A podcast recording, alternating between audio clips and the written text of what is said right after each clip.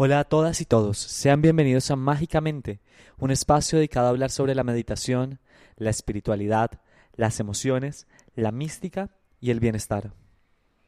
Yo soy Alejandro Villalba, músico, sanador con sonido, y semana tras semana estaré compartiendo con ustedes reflexiones, meditaciones y conocimientos para transformar nuestra realidad.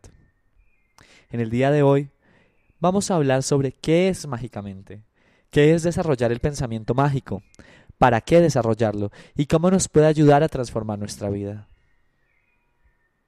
Es bien sabido por muchos de nosotros que en múltiples momentos de la vida nos hemos sentido víctimas de la realidad, como si la vida pasara y las cosas nos estuvieran pasando a nosotros sin que tuviéramos el menor control de la situación.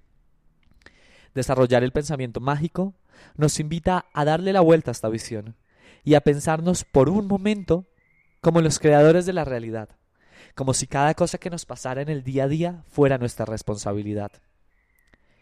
Este cambio de chip, este cambio en nuestro pensamiento, nos permite de cierta forma acercarnos a controlar eso que antes creíamos que no podíamos controlar.